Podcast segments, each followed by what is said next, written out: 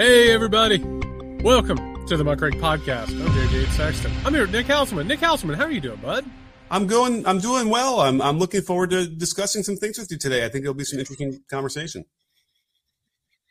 We we we document for a living the decline of democracy and attacks by the far right, and I love the attitude that you bring to it. I'm looking forward to the discussion. Yeah, there'll be some interesting things. I mean, listen, you, you, interesting is a word. Bad shit, crazy is another word we could use. Not sorry to swear so early in the pod, but man, um, why not? Times being what they are here we are. Uh, you, are right. We have a, a, hell of a lot of shit we got to talk about. Uh, we we narrowly averted a government shutdown. The Republican Party is basically turning into the Lord of the Flies at this point. Uh, Dianne Feinstein dead. A, a, a replacement in place. We've got uh we've got Elon Musk wearing a backwards cowboy hat, not knowing any better, going to the border and just spewing some awful anti-immigrant stuff. And we've got a new Supreme Court term where uh Nick, our hero in shining armor, that's right. Brett Kavanaugh is our only hope of continuing on. This is uh this is what they call a good time if only I had coconuts to cobble together to make the knight in shining armor uh, sound effect of Kavanaugh riding in on his steed. Uh, if you know, you know. That's all we'll say on this podcast. Uh, we'll get to all of these stories and more. A reminder that on Fridays we have an additional bonus episode called The Weekender. It is fantastic. Obviously, you're listening to the free preview of it. You want to listen to the whole thing. You want to ask questions for us, a reminder for all of our patrons. Ask your questions, leave your voicemails. We'll get to them on Friday's edition of The Weekender. All you need to do is go over to the patreon.com slash podcast. Nick, the government's still going. The checks are still being mailed. The people are showing up at the office. That's right, a near certain shutdown of the government, which, uh, for those who are trying to keep track, the near shutdown for no reason, absolutely no sticking point besides a continuing resolution had been met. Uh, but at the last possible second, um, a continuing resolution that puts the next possible shutdown to November 17th was passed uh, in the Senate of a count of 88 to 9, in the House 335 to 91.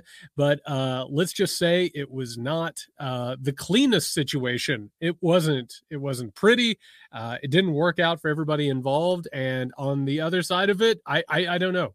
I feel like I'm dumber for having gone through this entire thing hey, they, they couldn't have kicked the can any better than they did down the road, uh, right? Any harder. So, uh, yes, we've averted it for now, but um, it's interesting all the machinations that went behind Kevin McCarthy becoming speaker, having gone through 15 rounds of votes to do this.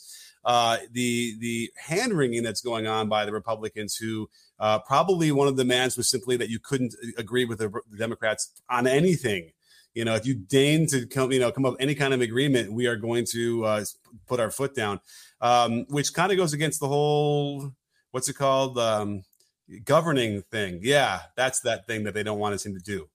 Yeah, um, I I know that this is going to surprise a lot of people, and I'm really sorry. Um, I, I don't want to ruin your your belief, but uh, our government doesn't work.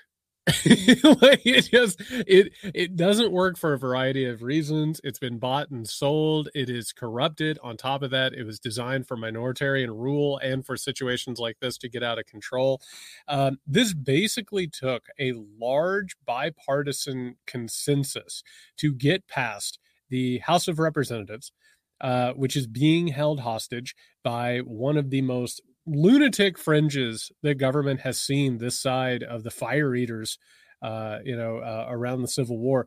Speaking of fire, Nick, um, I we would be remiss because on top of documenting the rise of far right authoritarianism and the weirdness that has taken over our politics, we do appreciate a silly story like that. I'm sorry, but that that if you put down a list of what the Muckrake podcast does on there is appreciating culture and movies and what it says about politics and and, and society at, at large. Far right authoritarianism uh, predicting the future based on paying attention and also just straight up silliness. In mm-hmm. this case nick um, one of my favorite moments in forever new york representative jamal bowman um, set off a fire alarm during the proceedings as this uh this emergency bill was being pushed forward it remains to be seen what happened whether or not he did it to to like delay things so that they could read the bill in order to vote on it or if he did it on purpose and if you are like greg gutfeld at fox news um I, I, I think I think you have determined what has happened. Well, it, by the way, we're also known for some of the best segues in the business, and I, we do like, what we fire. Can. Uh, I, I, didn't want that to go by. Uh, was was probably one of the best ones you've had uh, in our entire existence. We try, we try so hard. Yes. So, but let's hear. You know, this this definitely this incident uh, has stirred up a lot. We're going to talk about on the other side. So let's hear what uh, the Fox News uh, cadre is feeling about this uh, perhaps possibly honest mistake possibly uh, insidious um, uh, in whatever here it is. You know, there is i wouldn't dismiss the calling republicans nazis so lightly because if you this has always been part of the strategy. If you call somebody hitler or you call somebody a nazi why wouldn't you sabotage a vote? Why wouldn't you rig an election? Why wouldn't you create a witch hunt against the person that you've been calling Hitler? So they call them Nazis to justify this behavior. Anything is possible. No question. He tried to interrupt a go- government official business. This is probably the worst deliberate act since 9 11. Uh, the question is, uh, does he go to prison? It's for how long? He was trying to initiate an insurrection on his own, and he should be treated just like the January Sixers, which gets to my amazing comparison. I mean, I don't even know if there's a better, a more amazing comparison than we just laid out. You know what's funny about right wing comedy, Nick? Nothing. Nothing. Absolutely nothing. There's nothing funny about this because he's actually just saying his political opinion and then doing a funny little voice at the end of it, and somehow or another that's supposed to be funny. Um, I, I would love to hear what you have to say because this is one of the things that people want us to weigh in on. Do you think that Jamal Bowman intentionally set off the fire alarm, or do you think it was an accident? Well, what we know so far is that the door he was trying to get out of was normally open and he usually goes out that way. Okay. We also know that there are tunnels he could have taken. Maybe it's a longer route. Maybe he really was in a hurry whatever. We also know that potentially the sign that was on the door, but maybe it was not in the picture, but there was it there. Maybe it was in his hand. We don't know. Does seem to be a little bit confusing and seem to indicate if you were maybe in a hurry and a little bit discombobulated, you think pressing this one button would then let the doors open and whatever. Um, maybe the, the, the, fact that the building was 1,200 feet away from where they're having the vote would indicate in your mind that it wasn't connected, like you wouldn't have a fire alarm at the Capitol. So, you know, I don't know. It, it, feels to me like, and I would have done this too. I probably would have panicked and when like, I'm in a hurry. They're going to start the vote in like one minute. I don't want to miss it at all. So I read the sign. It seems to say whatever, and I press the button. and I go out the door. Uh, that that would probably be where I land. Um, I mean, you know, it's a little bit to the side of a 9/11 conspirator uh, level, but uh, I don't know. What do you think? What do you think? I cannot tell you the number of times that I've been in a building and I've come across a door that has a sign that says something about an alarm will sound or alarm sounds, blah, blah, blah, hold door open, blah, blah, blah. And I have been gripped and possessed by a measure of panic. I cannot tell you how many times I've had to do that. And I've gone ahead and I've pushed the door and I've breathed a cartoonish sigh of relief. I am for many things. I am for a, a, a leftist populist uprising that changes everything, and I am for some sort of political platform that gets rid of these confusing signs. They need to be written better. I actually think that this was accidental. Now that we have that put on the way, wayside, Nick, we have to talk about one of the more important parts of all of this. Speaker Kevin McCarthy, much maligned Speaker Kevin McCarthy, the Hamlet of modern American politics.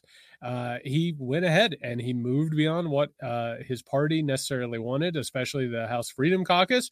He went ahead and worked with Republicans and Democrats alike to get this continuing resolution across the finish line. Um, and, you know, he was rewarded for his work by Florida Representative Matt Gaetz, alleged sexual predator, alleged.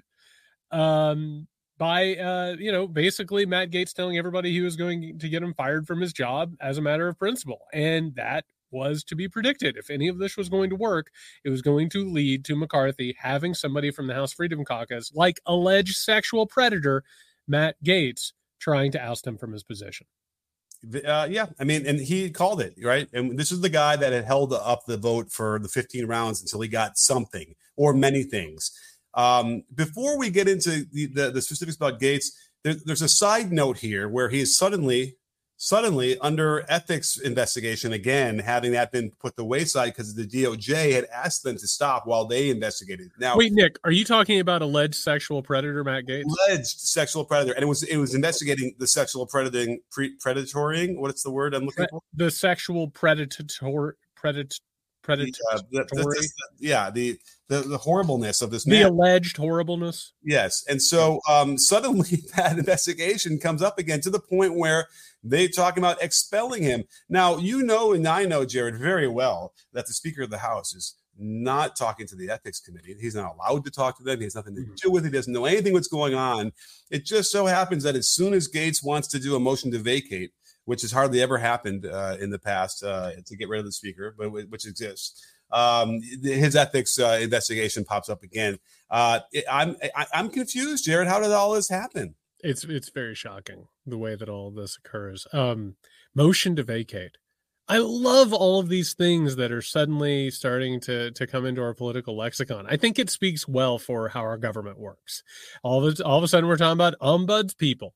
You know, all of a sudden we're we're we're having these discussions about magic minutes. Uh, oh, it's wonderful. This is how everything should work. This oh, is great. Even better, the, like it happened once where uh, the Speaker of the House, Cannon, now I'm forgetting, maybe you tell me 18, whatever it was, he called it on himself, motion to vacate, because he had enough people. He dared them. I dare you to put up to vote me out of there, and they didn't. He stayed in.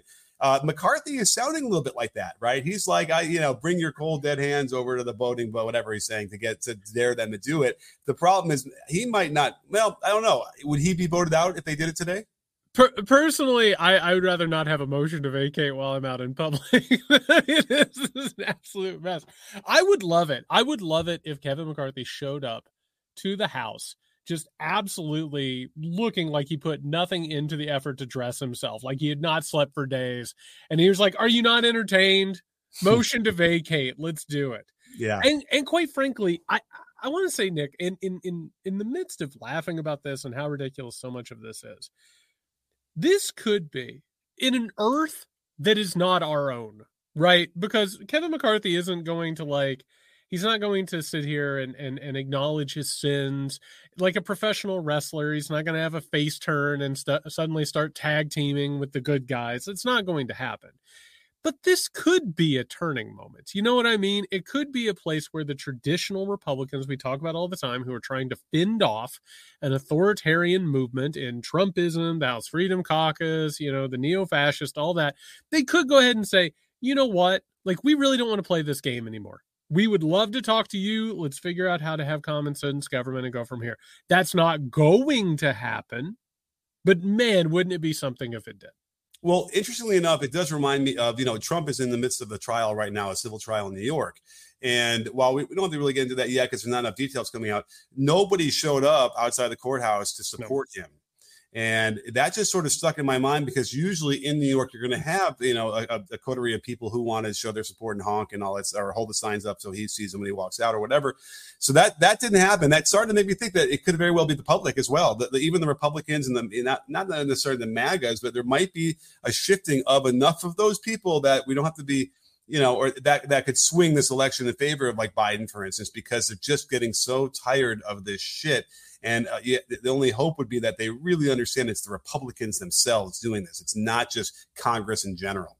I I don't think that's going to happen, unfortunately. God, right? I, I, I wish it would, but I I want to go ahead, Nick. I want to encapsulate what happened here with this near government shutdown.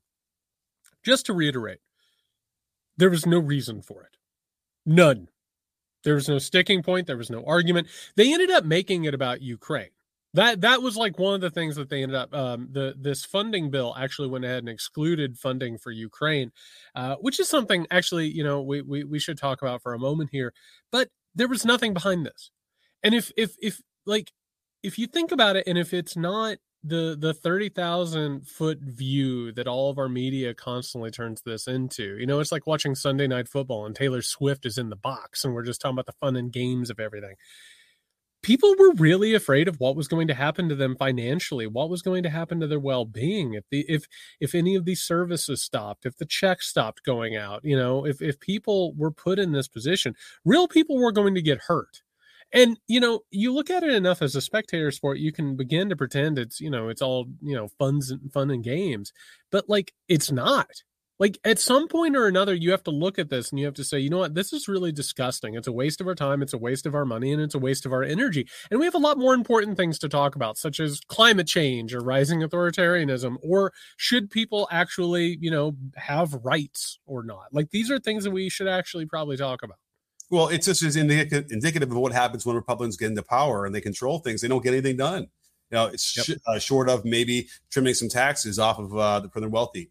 Uh, they are there to simply obstruct, and they have to simply stand against whatever it is. Now, it was encouraging in some respects with the voting for the CR that like there were so many Republicans willing to vote uh, vote for it, even with the uh, the funding for Ukraine. Like that, that is good. That there is signs that like government could function, uh, except for the fact that we don't, are, we're not in a democracy anymore. We are in some sort of um, what's the minority rule? Is there a word for that? I don't even know. Besides uh, authoritarianism, uh, I mean, you got uh, you know oligarchy, you got minoritarian rule. I mean that that's basically what has happened and what has been by design. But yeah. I, I I I gotta tell you uh, on on the subject of Ukraine. Um, the fact that this became such a, a massive deal in this back and forth. I think it's made very clear how much of the 2024 election very well could revolve around funding Ukraine and supporting Ukraine. Because I, I think, you know, if a Nikki Haley doesn't get it, you know, uh, the, the big contenders, of course, are Donald Trump and, and Ron DeSantis. Those are the, the top two, even though DeSantis doesn't stand a chance in hell a lot of these people understand that the the cultural decision, the political decision on the right is to say we don't we shouldn't give any more money to Ukraine. I think this is going to turn into a pretty big rallying cry. I think we're going to see a lot more division on this thing, and I think we're going to see uh, a lot more butting heads on it. I'm looking really quickly to look at the poll was. I mean, in August, there's a headline from CNN that the majority of Americans oppose more U.S. aid for Ukraine. And by the way, it's it's a sweet um, siren song to say like, you know, you, you ignore the border, but you're sending all that money to Ukraine for like the, for their bureaucracy and stuff like that. And it's um, you know that that that could make a lot of sense to a lot of people you know independent of the fact that the money we're spending is such a tiny fraction of 1% of our gdp uh, but but yes it's uh, that could be alluring to a lot of people i want to say this about the ukraine thing uh, uh, first of all is it true that a lot of our aid is being lost due to corruption in ukraine absolutely that is true. Is it true that a lot of the weapons and a lot of the resources that we're sending over there are, are ending up in some pretty rough hands? Yeah, that is true. You can criticize a lot of things that are going on in terms of supporting Ukraine. Theoretically, ideologically, morally, and ethically, you can't. Like you can't sit there and say, you know what, we we shouldn't be on Ukraine's side. There are bad people there. No, they they were invaded by a genocidal group that kidnaps children, that looks to spread authoritarianism around the world. Do I think that we should be feeding just thousands of people into the, the the meat grinder? No, I don't, and I wish that people didn't look at it that way. I wish that there was a more of a humanitarian, more of a humanistic way to look at this, particularly with the people who are orchestrating it and pushing it. But I mean, I'm sorry, but if you're going to sit here and just say Ukraine Ukraine should simply be handed over to Russia, basically as a bargaining chip, I don't think that's defensible. I just don't and and I make fun of people whoever would have stood by like the domino theory and why that relates to Vietnam back in the day. But I kind of use it in this situation because we know, we already know it's on the record that Putin would go into Moldova and continue to, sure. to spread in that area. And like, think about it this way: uh, Ukraine uh, wanted to join NATO because they were afraid that Putin was going to invade, and then turns out invades like what like what are we what what else is going to happen here? So it's like that that's that the whole crux of the matter. And uh you know we you have to kind of stop this before it becomes it spreads even worse. If the the last word on this if ukraine would have fallen immediately to russia we would be living in a lot different world right now. We truly would. Like uh, uh the thing that i've been warning about for years with putin and alexander dugin and, and that entire thing This was part of it. And the fact that it was slowed has has played a huge role. All right, Nick, we got to talk uh, uh, about a couple of developments that have just taken place. Um, California Senator, your senator, Dianne Feinstein, uh, dies at the age of 90. Um, just a little bit of background uh, Dianne Feinstein uh, ended up as a senator going back into the so called Year of the Woman. This was 1992. I, I believe four women were elected. Like, and we looked at it like, oh, everything's going to change now. Four women. Um, you know, she has a complicated uh, political past. Um, you know, we we don't need to necessarily bury someone who is who has just died. We can actually deal with it as uh, mature people. I have my criticisms. This was your senator. Um, obviously, we know she shouldn't have been there at the end. Uh, it was a really disgusting display that took place uh, more recently with her uh, being taken in the Senate, not knowing what she was doing. Um, but this is a complicated political figure, certainly a major one of uh, the the last few decades. Yeah, and it was it was very sad just to kind of take a step back and realize that the last several months of her life uh, yeah. were put in a situation where she just should have never come back. She should have been with her family, should have been comfortable, all those things. Uh, but yeah, I mean, she represents. She's a more of a representative uh, of a. She represents more than she actually in reality did as a yep. senator. You know what I'm saying? And that's important. But um, I, you know, can I just read Scott Ritter uh, on Twitter came out with an interesting tweet uh, about her. He was a former UN weapons inspector, and I don't know. Did you see this tweet? I don't know if you saw this. Mm-hmm. No. So I'm going to read it. It's it's. I'm going to try and get as quickly as I can through it because it's a little bit long, but it really encapsulates what we uh, the push and pull of like what politicians are, what they represent, and what they actually do on the ground. So here's what he said. Uh, I met Senator Dianne Feinstein once in the lead up to the 2003 invasion of Iraq. She had just re- recently been assigned to the Senate Select Committee on Intelligence, and it was in that capacity that she had a senior staffer from the committee ask me to come to Washington, D.C. to brief her on Iraqi WMD and the allegations being made by the Bush administration. Um, it was me, the senator, and a half dozen staffers and aides. It was a polite professional affair. Um, she, she would uh, ask questions and take notes. Eventually, she confronted me, quote, your position is causing us some difficulty. You are making the U.S. look bad in the eyes of the world. His position at the time was that they didn't have WMD, and he was a UN weapons inspector. So he, he told her, he's like, my analysis and the underlying facts are rock solid, something that she agreed with. I said that, while I knew she couldn't reveal sensitive intelligence. If she could look me in the eye and say she uh, has seen unequivocal proof that Iraq retained WMD, I'd shut up and go away. Uh, she looked at her uh, retinue and then me. I had seen no such intelligence. Nobody saw it. We already knew that. That didn't exist. So she thanked him. Uh, she, it was good food for thought for her. But of course, when the resolution comes up in the Senate to authorize war with Iraq, she voted uh, in favor of it. Uh, never spoke about it out loud, didn't discuss any of that stuff, and like it enabled, uh, you know, Bush and that administration to do un, un, uh, atrocities that never should have happened. Uh, you know, there, there, there. That's a pre- and she's probably one of many senators that all had that intelligence and felt that way. But uh, I thought that was interesting to bring up. I want to be very clear. Everybody who voted for the Iraq War carries that with them for the rest of their life it should it should be you know a, a, mark against them. It should be something that they have to explain. At basically every campaign stop and every speech and every appearance that they ever have to do that includes every member of the democratic party who hopped on board with this thing. Um, feinstein um, unfortunately if you investigate a little bit of, of what was behind that vote uh, her husband richard blum uh, he made a lot of money on weapons made a lot of money on weapons. And so you have to look at that vote that she had, and it's really bad that she personally economically benefited undoubtedly from the war on terror that resulted from that.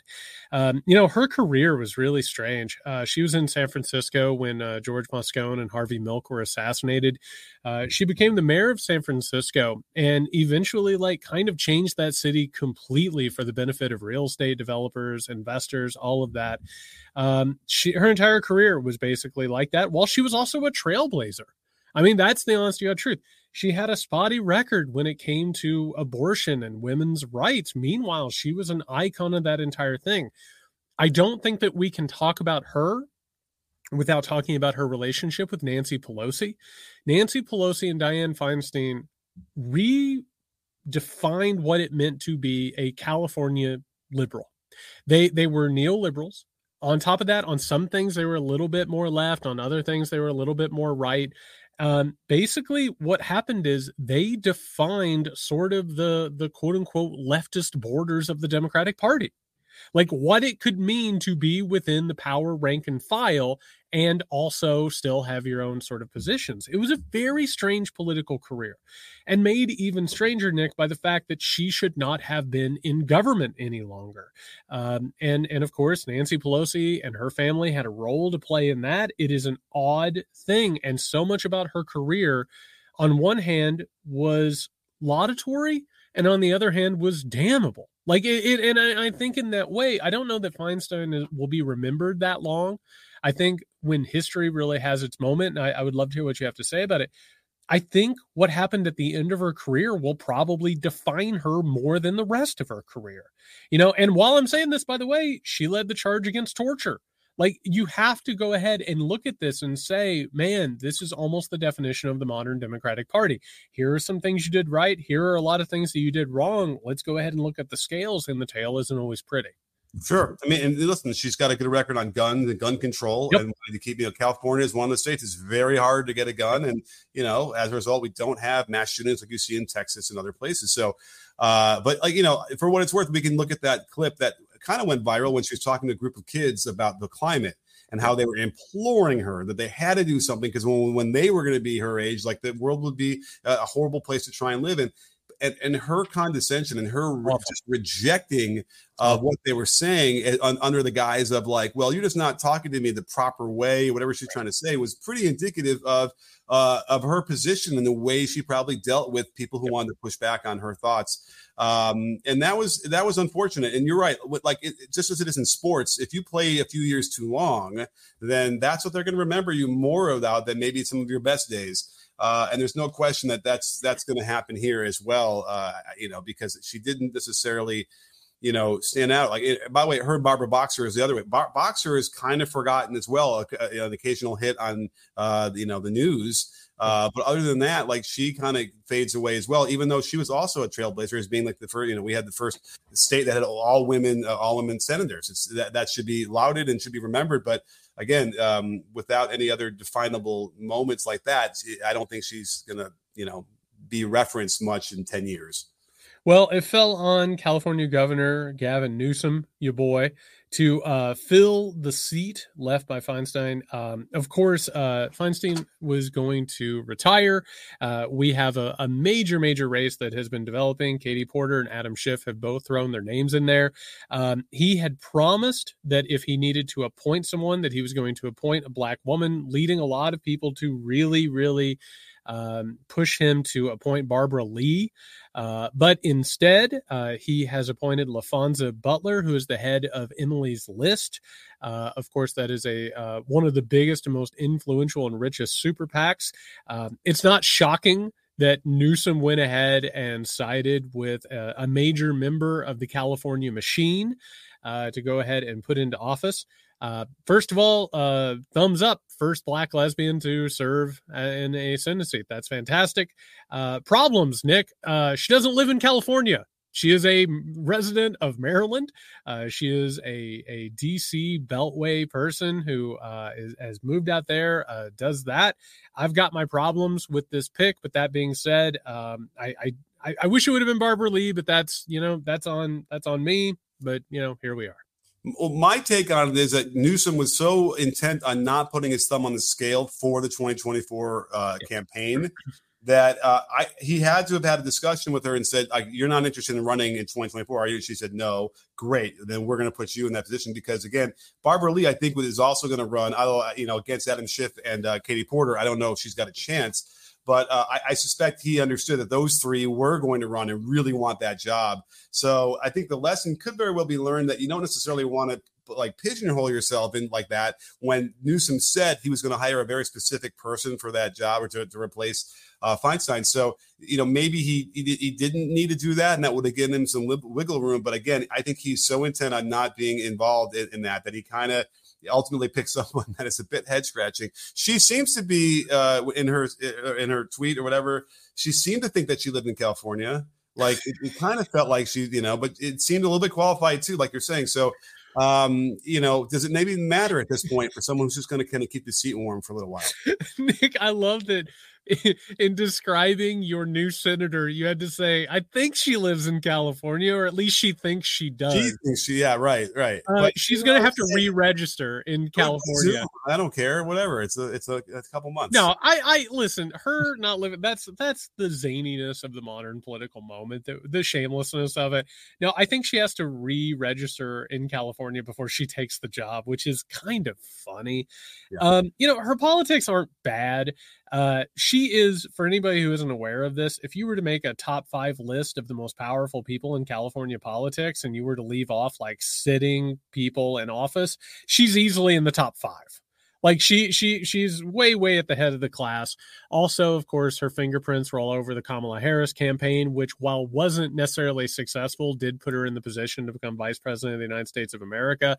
Um, I have to imagine that Newsom uh, is pretty happy to have a relationship with her going forward in terms of fundraising and bundling of donations, uh, as well as the logistical powers that she has.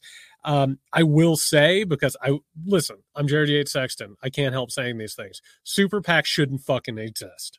They just shouldn't. They are an abomination, and that is a mark against people. Like it should not exist. You shouldn't be out there doing these things. We shouldn't have all this stuff. Like they are reprehensible.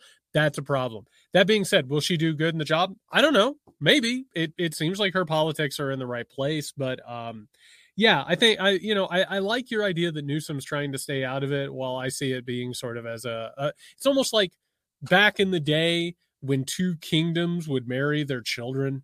You know what I mean? And there'd be a big fest and everybody would drink mead. Uh, like I, I it feels like that. You know, it feel it feels like one of the the the old things that would celebrate the coming of the autumnal solstice. Is there an autumnal solstice? Sure. I don't know. I don't think there is, but sh- there's just a solstice, I believe. But anyway, yeah, that's what that's what this feels like for me. I don't know what it'll mean. Right. I, now, now, of course, she could kind of get intoxicated by the power and perhaps uh, you know sure. generate some cash while she's at it. You know, as all these politicians seem to do. Um, and and maybe maybe she wants the all, the job all of a sudden. You know, and that could really be interesting. But as far as yeah, again, as far as I could tell, that the deal probably was some version of uh, just you know fill the seat for now uh, so we can have a proper election. With I I want to be I want to be clear.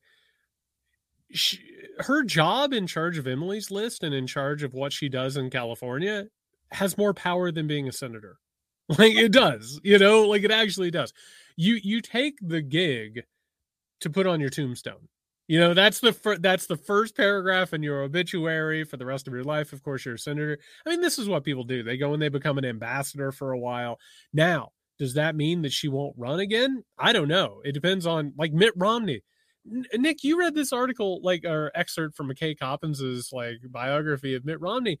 Like he's leaving the Senate because he didn't feel like he had any power like he got tired of hanging out in his you know multi-million dollar condo like eating salmon burgers and watching ted lasso. Like that's what that existence is. So maybe she'll realize there's not a whole lot of power and she's done with it and she'll move away. Or like you said maybe it'll prove addictive and uh, she'll run again. Who knows? I love ted lasso. Yeah ted lasso's fine. Uh on on uh i'm trying to find a segue. It's not coming. Damn it. I tried i i tried so hard all right, everybody. I got to tell you, we got to talk about Elon Musk, unfortunately. Good old Elon. the hop along kid uh, went down to the southern border and attempted to stream uh, visitations with uh, with with border authorities. Uh, I you can watch this on YouTube with us. A reminder that we we post our podcast on YouTube, so you can actually see this clip if you're just listening this on the podcast, I want to tell you right now, as this is being filmed, Elon Musk is wearing a cowboy hat that is backwards, which is sad on so many levels. Folks, Elon here. Um, I'm uh, at Eagle Pass, uh, just arrived, and um, we're, we're just going to go around and, and talk to the um, the major officials uh, and, and, law enforcement and whatnot that uh, are here. That's right, everybody. If you're asking what was that, that was the richest man in the world who happens to be an immigrant to the United States going to the southern border to look at impoverished people who would have better lives if it wasn't for people like him, and basically to say that other people shouldn't be allowed in the country when he was. That's all that was. Yeah. Now, if he was a different person, let's say he was the nicest person in the world, everyone Sure. and he wore the hat backwards, is it a thing that we even bring up? No, not for a second. I don't give a shit. Yep. Right. Right. But, but he, he, here's the thing. I saw it and he just looked ridiculous. He's got Ridiculous. glasses that are reflective and he's got the hat on. But part of the reason why he looked ridiculous was because the hat was on backwards. And so let's dunk on him then anyway, because he deserves to be dunked on. Um, you know, he'll maybe one day, maybe like a few years from now, they'll finally figure out how to get the thing to stream properly, where when he's got that many people trying to watch, it won't just crash, which it was doing. Um, but yeah, he is playing this weird role, and he already had said earlier today or yesterday, he, you know, he, he wanted to be president. He said that basically. Um, he he wants to be a politician, and so don't don't overlook the notion that he'll run at some point to be senator or something like that because he's cosplaying at this point, right? He goes down there. He's got some other people who are also in the government talking to him very officially. It's the same kind of cringe that the State Department had when they knew he was going and talking to Putin and that kind of stuff. It was, um, you know, it, it's it's embarrassing, and I can't stand the way he talks either. So it's all the things are rough. It sucks. It fucking sucks. And you know the the the pictures that have come out of this, including Elon sitting there attempting to take pictures and live stream, just a, a crowd of of people who have been caught by border control. Just these absolute desperate people, you know, who are destitute in their lives, like striving for something. And the richest man in the world dressed up as as deputy dipshit looking at them and judging them and and then going out and and, and all he's doing is cosplaying let's let's be very clear about that you know like it's not just him doing that it's him going out in this cowboy hat and boots and like firing off a semi-automatic weapon. Meanwhile another component that's related to this nick he's just spreading disinformation about immigration in germany which was created by a far right neo-fascist group that's right. Elon Musk used Twitter, shocker of shockers, to spread disinformation on behalf of neo fascist. He is trying so hard to make these right wing people think that he's based and cool and part of them. And meanwhile, he is literally pressing his thumb on the scale and spreading this shit and making the world worse. I, I struggle to think of who could be a worse, wealthiest man in the world. You know what I mean? Like I really I I I can't imagine someone with worst with worse character defects and pathologies like getting into this position. A, no, a an, an untalented piece of shit like this guy. It's incredible. Jared, why why do you hate America? Why do I Why do you hate the First Amendment so much, Jared? There you go. I, I love it when billionaires use their their un, un you know unearned money to take over platforms and, and change discourse. It's wonderful. I love we, it. We, we, you know, listen, it, this country wouldn't be what it was if we couldn't debate and we couldn't speak freely about things.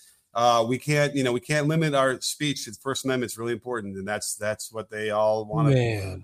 I'm But so right. The shit. amount of misinformation he spreads directly with an account that's got millions of followers is so frightening that he is like a little kid, or I don't even know if the kid is the right term. He's just on Twitter. He's on X like anybody else, just you know, fucking around. That's all he's doing. all the time and no one should be on there as much as he is and nobody should have the power that that man does nick i, I wanted to to take a second you you turned me on to this um you'd said this would be a good time to talk about uh ceo of x twitter linda yaccarino who uh went to one of these for those who don't know for years now basically all of these tech people have been going to one conference and interview bonanza after another where they just go around and just basically just congratulate each other and in recent years because of how terrible tech has gotten and how like absolutely transparent this grift is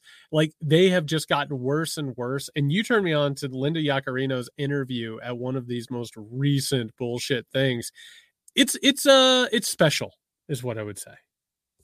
You were brought in as CEO, that is your title, but you don't cover product. Hmm. As a result of the fact that the product team does not report to you, the Yeah. product team at Meta reports to Mark Zuckerberg. Mhm. Because the product team does not report to you, there has been speculation that you are in more of a COO role or a CINO role, a CEO in name only role. You know what's funny is that we talk about that a lot at X. uh, as you know, it's a very flat organization. I'm not sure what your definition of or how you want to kind of wiggle me into an answer of are you really just a COO or a I don't know. C note, CEO and name only. Oh, C. Oh, oh, okay, yeah, yeah. Uh, not nice. Not nice. To your, uh, he runs product. Uh, he runs technology. He leads a team of exceptionally talented engineers. And who's kidding who? Who wouldn't want Elon Musk sitting by their side running product?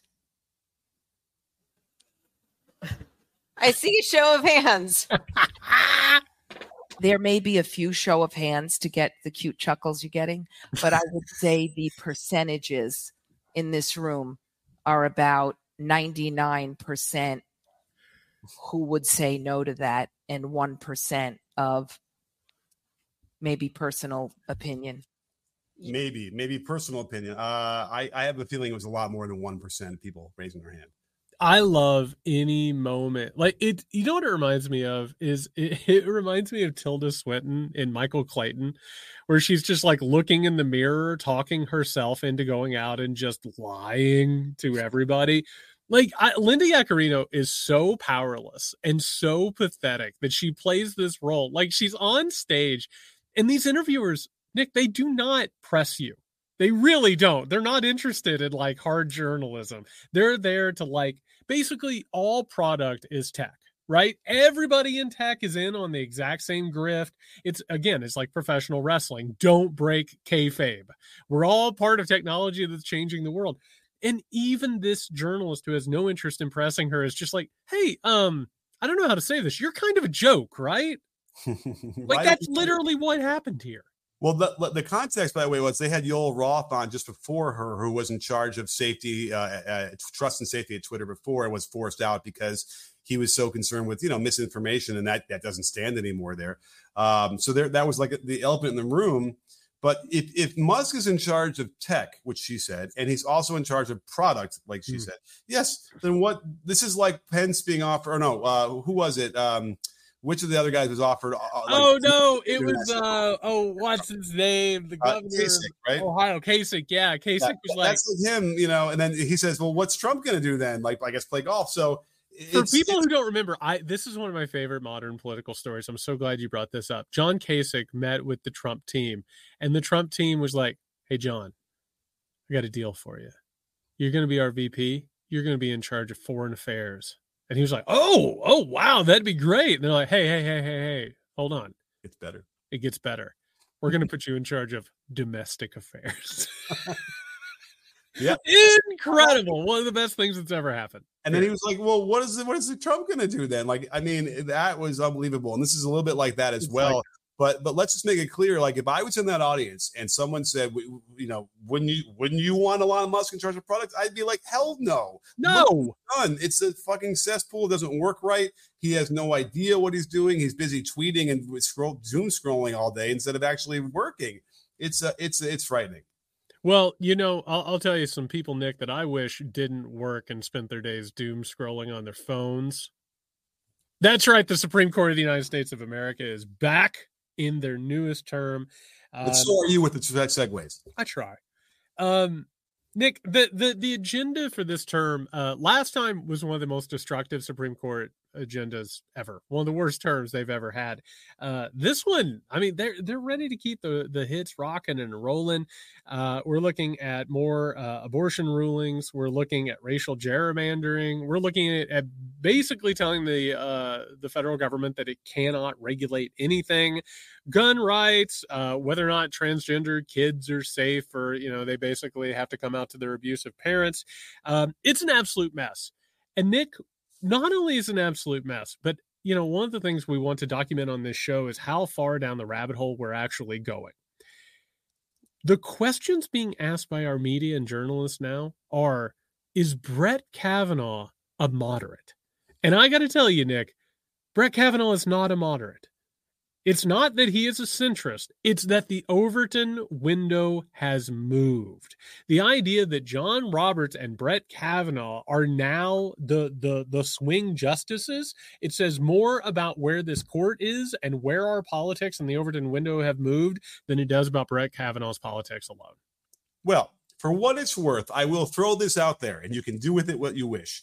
Uh, sometimes these perceived conservative justices as they get appointed over time move a little bit more to the left. Sure. Uh, the, the most probably famous one would be when Ronald Reagan appointed Anthony Kennedy, and he went way to the left. Like he would ended up siding in the left more often than not, which was a surprising thing, but also set some sort of weird precedent that could that could be really how it works.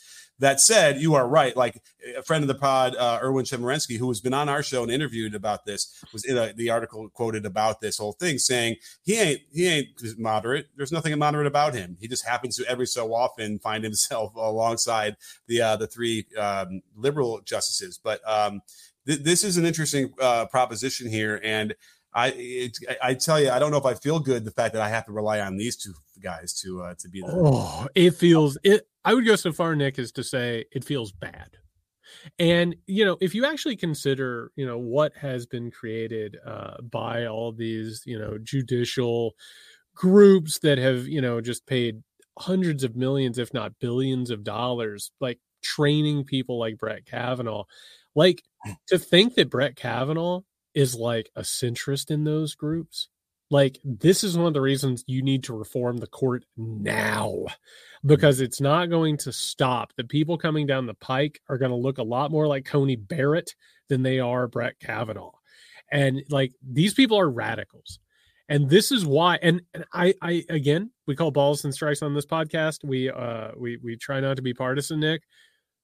The supreme court is starting its new term and there is not a peep anywhere to be found about court reform, about expanding the court, and nobody anywhere is talking about ethics outside of the Supreme Court because they want the court to take care of the problem of perception, which Kavanaugh and Roberts are both talking about a new rule book or whatever. Nobody out there in the Democratic Party is sounding the alarm about this. Nobody is hitting it. This is the perfect time to start talking about it before these rulings get called. But instead, Nothing. Crickets chirping constantly. It's it's an absolute disgrace. Yeah. Yeah, you know, for what it's worth, Kavanaugh is one guy who does seem to be somewhat interested in what the ramifications would yes, be of the decisions versus someone like Alito who does not give a shit. He simply wants to pretend he lives in 1789 and uh, and then reading the Constitution. Then that's all they care about. And uh, Thomas is the same way, right? Like they don't give a shit about what the what might happen. Um, and, you know, Adam Winkler came on the show and I did an interview with him about the gun stuff because it's like they're single handedly repealing more gun uh, gun control than anybody any other legislative body is doing, and. uh you know, I even asked him. I said, and it was a chilling moment in that interview. If you haven't, you got to listen to it. If you haven't, where I said, okay, let's just pretend that we had the worst gun, you know, shooting in the world uh, we've ever had, and we finally passed legislation to limit, uh, you know, uh, assault weapons or uh, semi-automatic weapons. Uh, does this court overturn that law that would have been passed by, you know, a majority of the entire Senate and, and the yeah. House? He goes, yeah, they would absolutely overturn it. You know, that's where we're living, and that's the Nick, I don't even think Kavanaugh would be able to stop that from happening. Nick, if if this court had its way, it would be like the beginning of the movie Zardoz with Sean Connery and all these other guys just going out and just shooting free guns into the masses. Like that's what they by the way, for anyone who isn't watching the YouTube, Nick has no idea what Zardoz is. I, I you know, I mean it's a little, you know, 74, but oh, I've seen I've seen certainly Connery in this costume. Let me t- let me tell you something at home, folks. If you like trippy movies, if you like a weird movie, go out and watch You Zardoz. It is weird and upsetting. But yes, they would absolutely get rid of any restriction on gun laws that they possibly could, uh, and and not even think twice about it. They are also and and this administrative power thing that I mentioned in passing. Um, it deserves a lot of conversation because it literally is looking to completely dismantle the administrative state. It's basically saying that nobody within the government who wasn't elected should have the power to restrict anybody. That gets bad real fast. That's that's how you poison the air. That's how you poison your food. That's how you basically have no protections whatsoever anymore. And these are the people. I mean, that's not something Kavanaugh is going to see as extreme that he's going to stand up against. If we're being told that the only thing that stands between us and a, and a worse, awful, more dangerous, unlivable world is Brett Kavanaugh's conscience and whether or not he worries about what people think about him in the court, I'll pass. I'll, I'll, I'll pass on that offer. You know, I, by the way, I did call that when the first article about uh, Clarence Thomas came out about his unethical behavior. I was like, there, there's going to be more. There's no question. Yes. It's not going to be the only thing. And then yes. it comes out the Alito. Um, interestingly enough, you know, have we heard anything about Roberts, for instance? Have you ever heard anything unethical about Roberts? Like, no. And and I got to tell you, there's probably a, a, a, good reason why. Like, I suspect that the other people uh, do not commit these ethics issues. They actually yeah. respect it to some degree. Now, I'm still waiting for the Kavanaugh uh, expose when they finally uncover where all his debt went that had disappeared all of a sudden. Nick, I don't know how to tell you this, but the Kavanaugh expose was broadcast live on television for days. yeah. By the way, you know when that how, you know that was five years ago. Is that true? Right. Oh my and god. 2017. I'll look at it real quick, but I think it's five years ago. How crazy! That seemed like it was last year. Oh my god! Or whatever. Time time is a strange thing. It is. It is, and here we are. Well, again, expand the court. There's nothing else to do at this point. Expand the court. Stop expecting Roberts and Kavanaugh to save us. It's uh, it's going to be a bumpy ride over the next year. I'll just and, and, while you're at it, get Puerto Rico some representatives, get DC, yep. uh, yep. you know, get rid of North Dakota. Nick, I you know we didn't cover that McKay Coppins excerpt on on Mitt Romney, um, but one of the things was Mitt was Mitt talking about meeting with McConnell, and McConnell's like, if the Democrats gain control of of the country, the first thing they're going to do is they're going to make Puerto Rico and Washington D.C. states, and that'll be the ball game. That's the actual hardball that should be played. Expand the court, make them states, go from there. Actually, use the bully pulpit the way it needs to be uh, be done. But it's it, you know it's not going to happen. All right, everybody. A reminder: we will be back on Friday with our weekender edition. Go to patreon.com slash muckrake podcast. First of all, subscribe because you want to listen to this thing. It's it's worth your time. I promise. Uh, this is something you should be supporting in terms of like keeping this podcast growing and, and getting out there. We appreciate your support. For our patrons, there will be a call put out tomorrow on Wednesday asking for your questions, asking for your voicemails. Uh, we absolutely love doing that for the weekender. In the meantime, time. You can find Nick at Can You Hear Me SMH. You can find me at JY Sexton. Stay safe.